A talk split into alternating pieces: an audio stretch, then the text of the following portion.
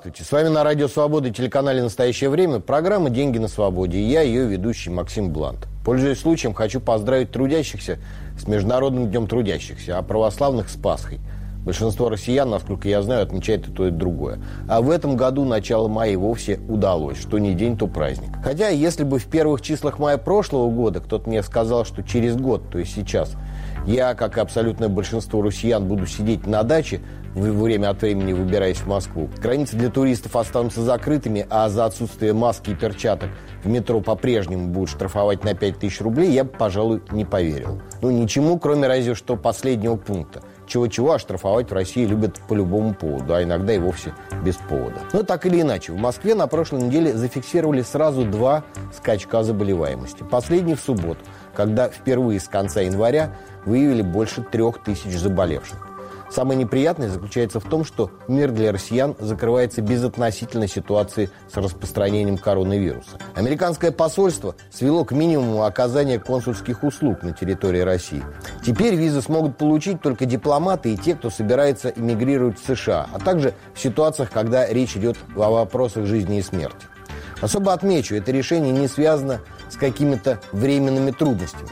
23 апреля Владимир Путин подписал указ о применении мер воздействия на недружественные действия иностранных государств. Российский МИД готовит список недружественных стран. С высокой долей вероятности туда могут попасть США и Великобритания, Канада, Украина, Польша, Чехия, Литва, Латвия, Эстония, Австралия. Одним словом, много стран. Путинский режим продолжает переходить в состояние осажденной крепости и готов биться до последнего россиянина – причем не только с внешним, но и с внутренним врагом. Росфинмониторинг внес общественное движение штабы Навального в список экстремистских террористических организаций. После этого руководитель штабов Леонид Волков объявил о распуске региональной сети, поскольку в сложившихся условиях стало невозможно продолжать нормально работать. О том, как все это деформирует российскую экономику и влияет на благосостояние жителей страны, мы сегодня и поговорим. А пока хочу напомнить про наш телеграм-канал «Бланк на свободе», где мы обсуждаем свежие экономические и финансовые новости. Подписывайтесь. Сегодня в программе. Американский социализм. Зачем Байдену еще 2 триллиона? Деньги на зэках. Почему без заключенных у правительства не получается? Деньги на климат. Как Путин собирается бороться с потеплением?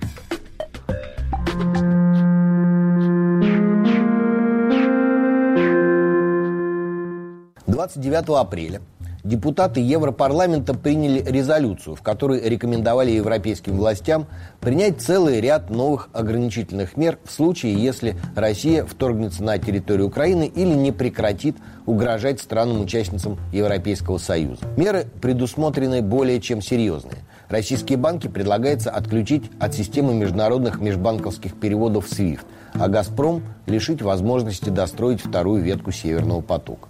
Впрочем, если рекомендации будут выполнены, невостребованной окажется и первая ветка. И вообще все нефтяные и газовые трубы, ведущие в сторону Евросоюза, поскольку российские углеводороды в ЕС покупать никто не будет. Парламентарии также рекомендовали заморозить активы близких к Путину олигархов и аннулировать их визы. Агрессия в отношении Украины или других стран не единственная красная черта, которую европейские законодатели провели для российских властей. В резолюции, за которую проголосовало 569 депутатов при 67 голосах против, содержится требование освободить российского оппозиционного политика Алексея Навального, а также всех, кто преследуется за его поддержку. Резолюция носит рекомендательный характер, но я бы слишком на этот счет не обольщался и не стал бы недооценивать вероятности принятия всех вышеперечисленных мер. В случае, если перед выборами Путину или кому-то из его окружения взбредет в голову повысить градус патриотизма в обществе и устроить еще одни масштабные учения на западных рубежах нашей бескрайней Родины. Количество голосов, которые набрала резолюция, свидетельствует о том, что все маломальски вменяемые политические силы Евросоюза единодушны в этом вопросе – и исполнительные органы европейских стран не станут проводить непопулярную политику, какие бы экономические выгоды сепаратное сотрудничество с нынешними российскими властями не сулило. Да и в стратегическом плане сотрудничество с путинским окружением может обернуться проблемами в отношениях с теми политическими силами, которые придут ему на смену. Путин в послании Федеральному собранию предостерег западные страны от того, чтобы портить отношения с Россией, заявив, что они сами определят, где проходит красная черта. Именно они, поскольку мнением российских граждан давно никто особо не интересуется ни во внешней политике, ни во внутренней. Европа же четко обозначила границу, которую правящей в России группе товарищей переступать не следует в избежании весьма серьезных последствий. А назвать несерьезными меры, перечисленные в резолюции Европарламента, просто не получается. Сколько бы российский МИД тоже мне нашлись великие экономисты, не твердил о том, что у нас есть замена системе SWIFT, избежать изоляции российской финансовой системы не получится. Этот процесс, кстати, уже идет. Любые российские деньги считаются токсичным активом, что в ряде европейских, что в ряде китайских банков. И отказ от покупки российской нефти и газа а такого не было даже в советские времена, сегодня тоже не выглядит пустой угрозой. Долю на рынке, которая приходится на российские нефтяные компании, с удовольствием займут арабы и американцы. А если из-за проблем с логистикой возникнет временный дефицит и цены на сырье вырастут, то это лишь ускорит переход Европы к безуглеродной экономике. Для России все это будет означать окончательное исключение из мировой экономики и автономное плавание, которое чревато прежде всего технологической отсталостью и связанным с ней постепенным сползанием качества жизни россиян к уровню бедных стран. В случае подобного развития событий удерживать власть в стране можно будет только путем закручивания внутриполитических гаек – Однако хочется верить, что если до всего этого и дойдет, то еще не скоро, по крайней мере, не в этот раз. И раз уж речь зашла о санкциях, на прошлой неделе появилась еще одна довольно любопытная информация, с ними связанная. По сообщениям агентства Reuters, российские нефтяные компании, в том числе Роснефть, могут прекратить поставки сырья белорусским государственным нефтеперерабатывающим компаниям, попавшим под американские санкции. Это лишний раз доказывает, что в отличие от ведомства Сергея Лаврова, российский бизнес, даже такой как Роснефть, к международным санкциям относится более чем серьезно и лишний раз старается не подставляться – даже в путинском окружении далеко не всем хочется сидеть в заперти, пусть и на одной шестой части суши.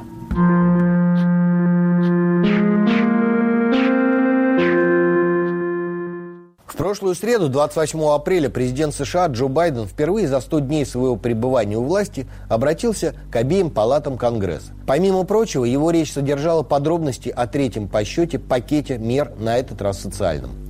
Точнее, если следовать терминологии самого Байдена, плане поддержки американских семей. Сумма, как и в двух предыдущих пакетах, антикризисного и инфраструктурного, около 2 триллионов долларов. Программа весьма впечатляющая. В ней есть и прямая финансовая поддержка работающих малоимущих, и бесплатные детские сады, которые будут финансироваться за счет средств федерального бюджета.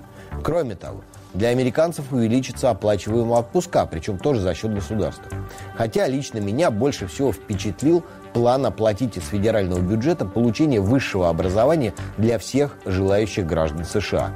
Финансирование двух частей программы Байдена общая стоимость которых превышает 4 триллиона долларов, должно обеспечить повышение налога на богатых почти вдвое, с 20 до 39 с небольшим процентов. Причем планка, за которой семьи считаются богатыми, снижена в два с половиной раза. Если раньше речь шла о семейном годовом доходе от миллиона долларов, то теперь эта сумма составляет 400 тысяч долларов в год на семью. Тоже немало, если разобраться. Кроме того, Байден собирается повысить налог на корпорации с 17 до 25 процентов. Республиканцам планы повышения налогов и радикального роста роли государства перераспределении благ, понятное дело, не нравятся. Глава республиканцев в Сенате Мич МакКоннелл заявил, что Похоже, будто самым радикальным демократам дали ключи, и они хотят разогнаться как можно быстрее, пока американский народ не попросит вернуть машину. Однако, по оценке экономиста Константина Сонина, реформы Байдена весьма популярны в американском обществе, и шансы на то, что все его инициативы будут одобрены Конгрессом, весьма высоки.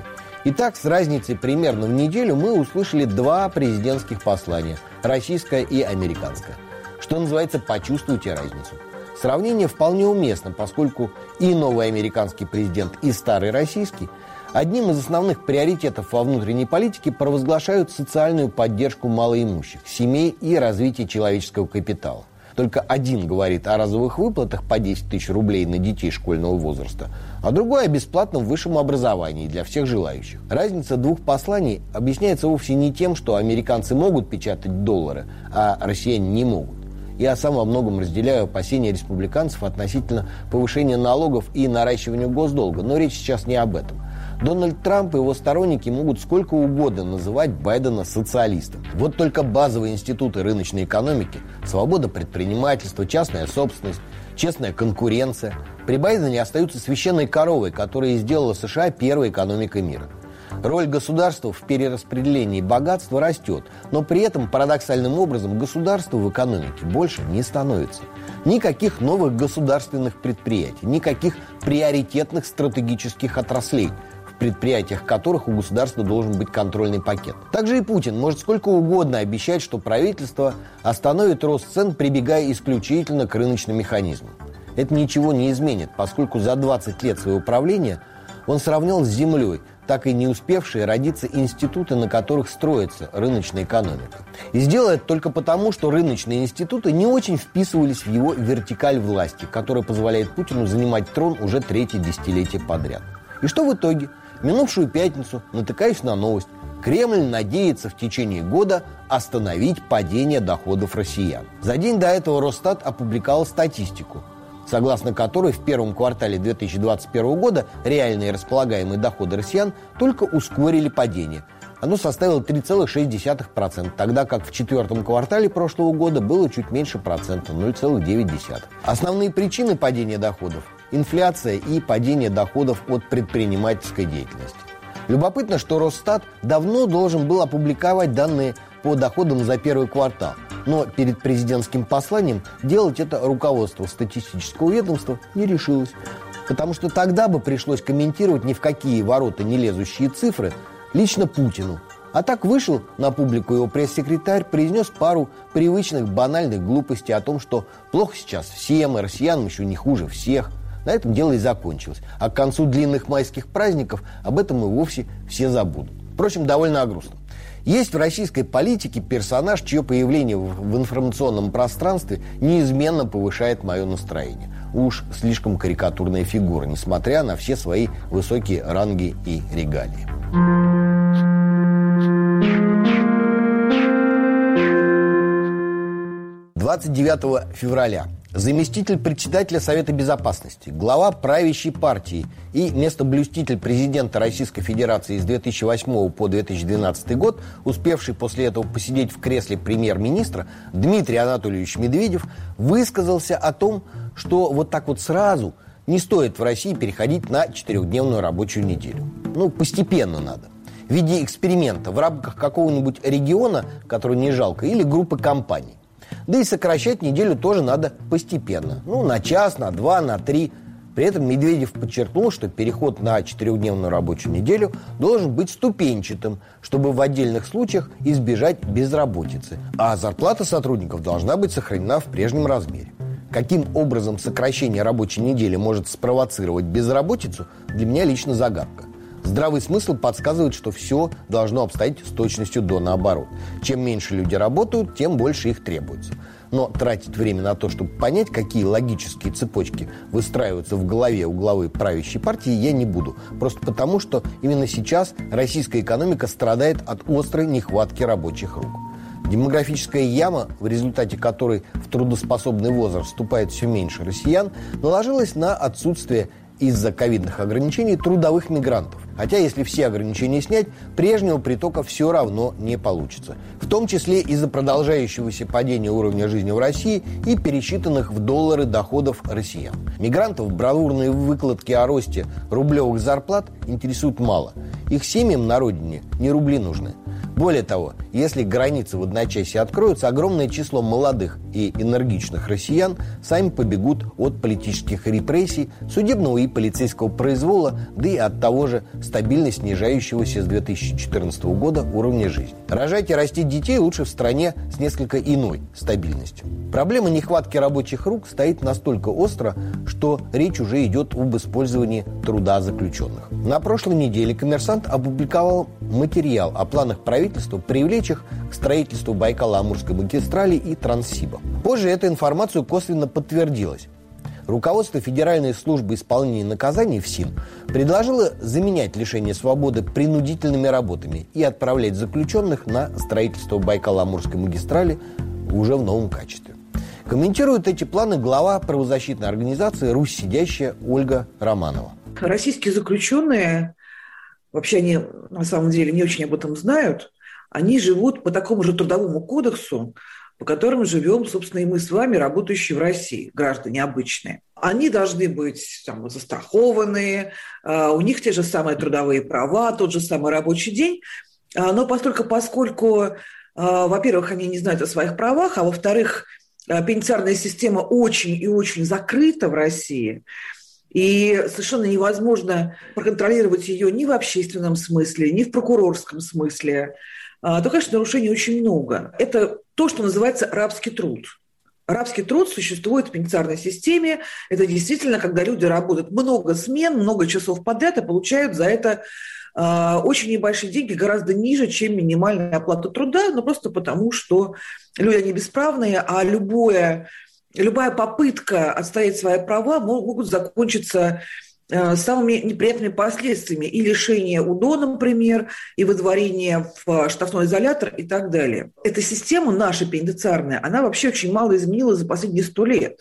А все-таки начало она берет в 20-е годы, и вот как раз вот сейчас э, мы можем праздновать столетие того, что э, в 30-м году стало называться ГУЛАГ, главное управление лагерей, именно лагерей, и, в общем, ничего с лагерями и зонами с тех пор особо не случилось, ничего страшного. И, собственно, заключенные в зонах занимались ровно тем же самым, чем занимаются сейчас, рабским трудом.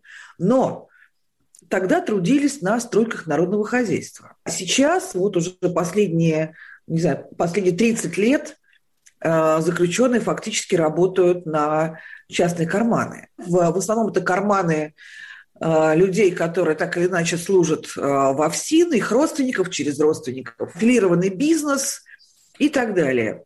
То есть масштабы работ примерно те же, что и сто лет назад на стройках народного хозяйства, но карман совершенно другой. И я прекрасно понимаю попытку государства, попытку правительства, не трогая саму систему, а система эта им очень нужна. Именно такая, какая она есть, пенитенциарная система, страшная. То, что нужно что-то, что людей пугает, чего люди боятся. Все-таки перевести тихонечко эту систему с а, таких коррупционных, очевидно, а, рельсов на вот эти самые а, хорошо знакомые 32-е, 35-е и преснопамятные, простите за выражение, 37-е годы настройки народного хозяйства. В 1932 году заключенные впервые были привлечены к строительству БАМа. Ну, я нас поздравляю. Сто лет еще не прошло, но пройдет. Вот тут я опять вынужден вернуться к предыдущей теме и начать сравнивать подходы нового американского президента и бессменного российского. Оба озабочены реализацией масштабных инфраструктурных проектов.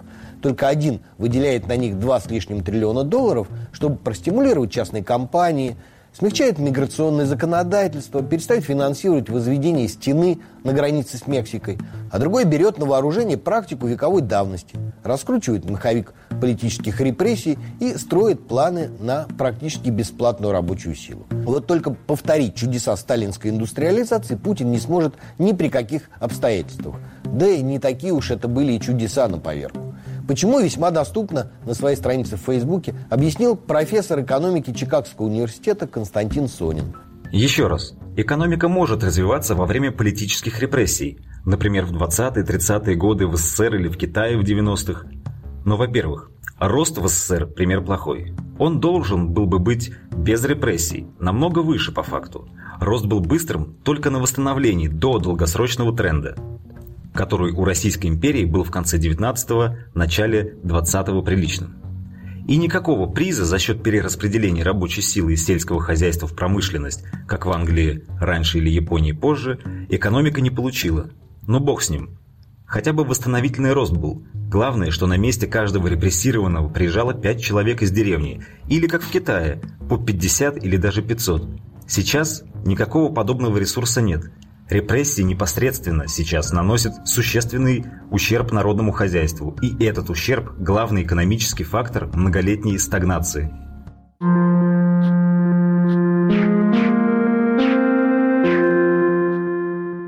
Раз я взялся сегодня сравнивать подходы Путина и Байдена, невозможно обойти стороной и климатическую повестку. Тем более, что это практически единственный вопрос, если не брать ядерного разоружения, в котором нынешняя американская администрация готова сотрудничать с российскими властями. Для Байдена борьба с изменением климата – один из главных внутри и внешнеполитических приоритетов. Не случайно, едва ли не первым своим указом, он вернул США в Парижское соглашение по климату. И инфраструктурный план главы Белого дома должен создать все условия для развития возобновляемой энергетики и электротранспорта. В частности, на территории США планируется построить полмиллиона новых зарядных станций для электромобилей. В соответствии с планом американской администрации выбросы парниковых газов должны сократиться к 2030 году почти вдвое. И Байден назвал это моральным и экономическим императивом. Что до Путина, он вполне готов подыгрывать в этом вопросе американскому президенту. Климат так климат. Владимир Владимирович научился произносить все нужные и правильные слова на эту тему еще в 2015 году.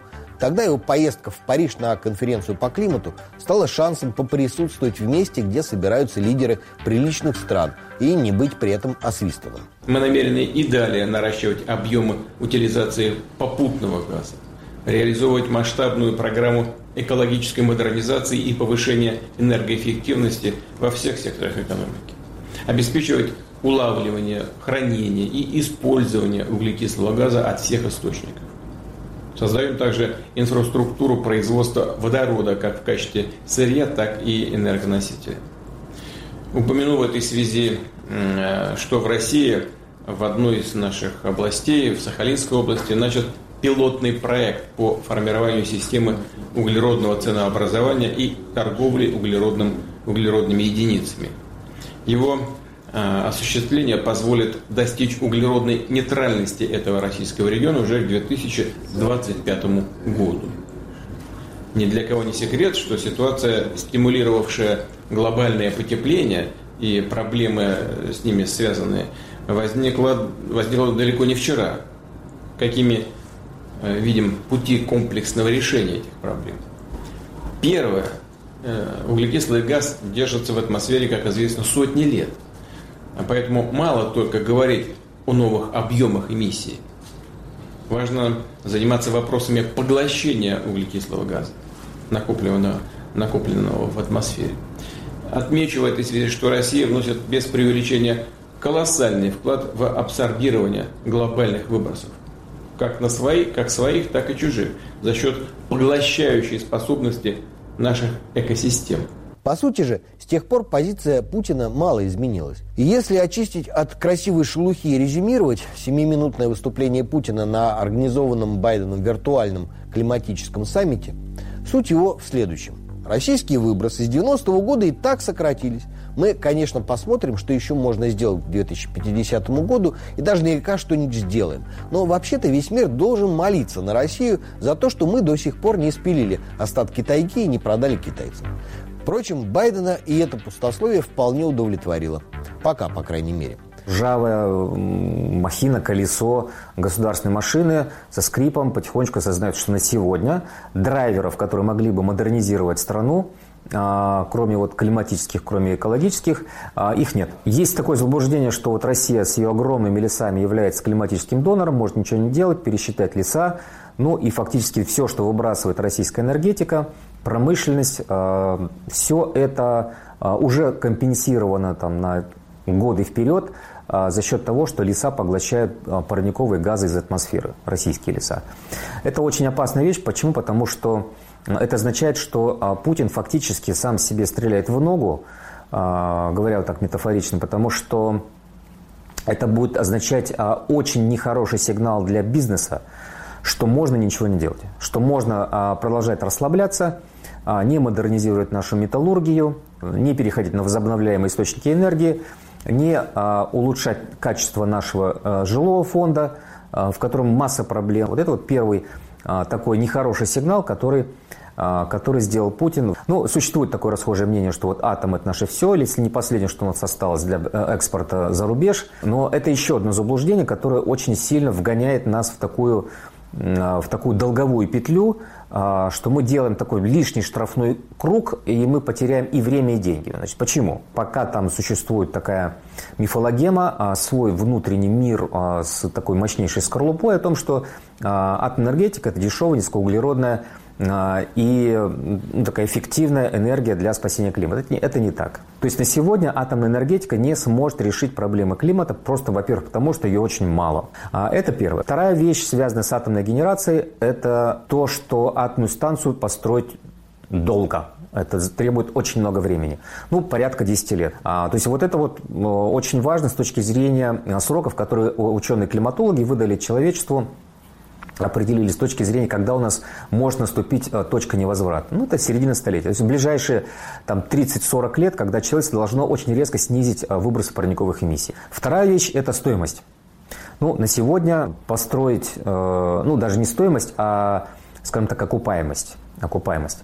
Для сравнения, значит, ветровые станции окупаются примерно за год. Солнечные генерации примерно то же самое, ну, чуть подольше. Там энергетическая окупаемость может 2 года, а, ну и примерно такая же а, финансовая. А, если берем атомную станцию, то финансовая окупаемость там 7-10 лет в зависимости от тарифов. Что это означает? Если вы начали строить станцию, вот вы 10 лет ее строили, потом запустили, у вас 20 лет на то, чтобы выходить на чисто сольдированный денежный поток. То есть 20 лет вы не получаете прибыль. 20 лет у вас заморожены инвестиции, и вы не можете как бы их э, расширенно инвестировать в новые генерации.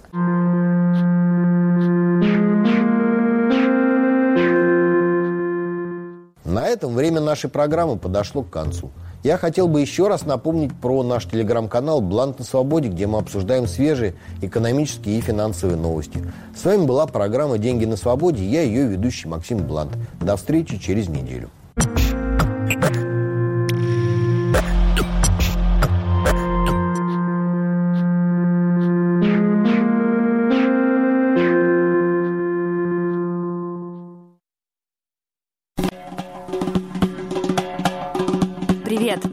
Зовут Катя Филиппович, и я представляю вам подкаст о главных событиях на Северном Кавказе за неделю. В подкасте «Кавказ Реалии» мы расскажем, чем живет и как меняется самый многонациональный регион России. Незаконные преследования, пытки и похищения, споры вокруг религии и истории. Я, будучи мусульманином, автоматически перекрестился. Слушайте нас каждую пятницу на всех аудиоплатформах.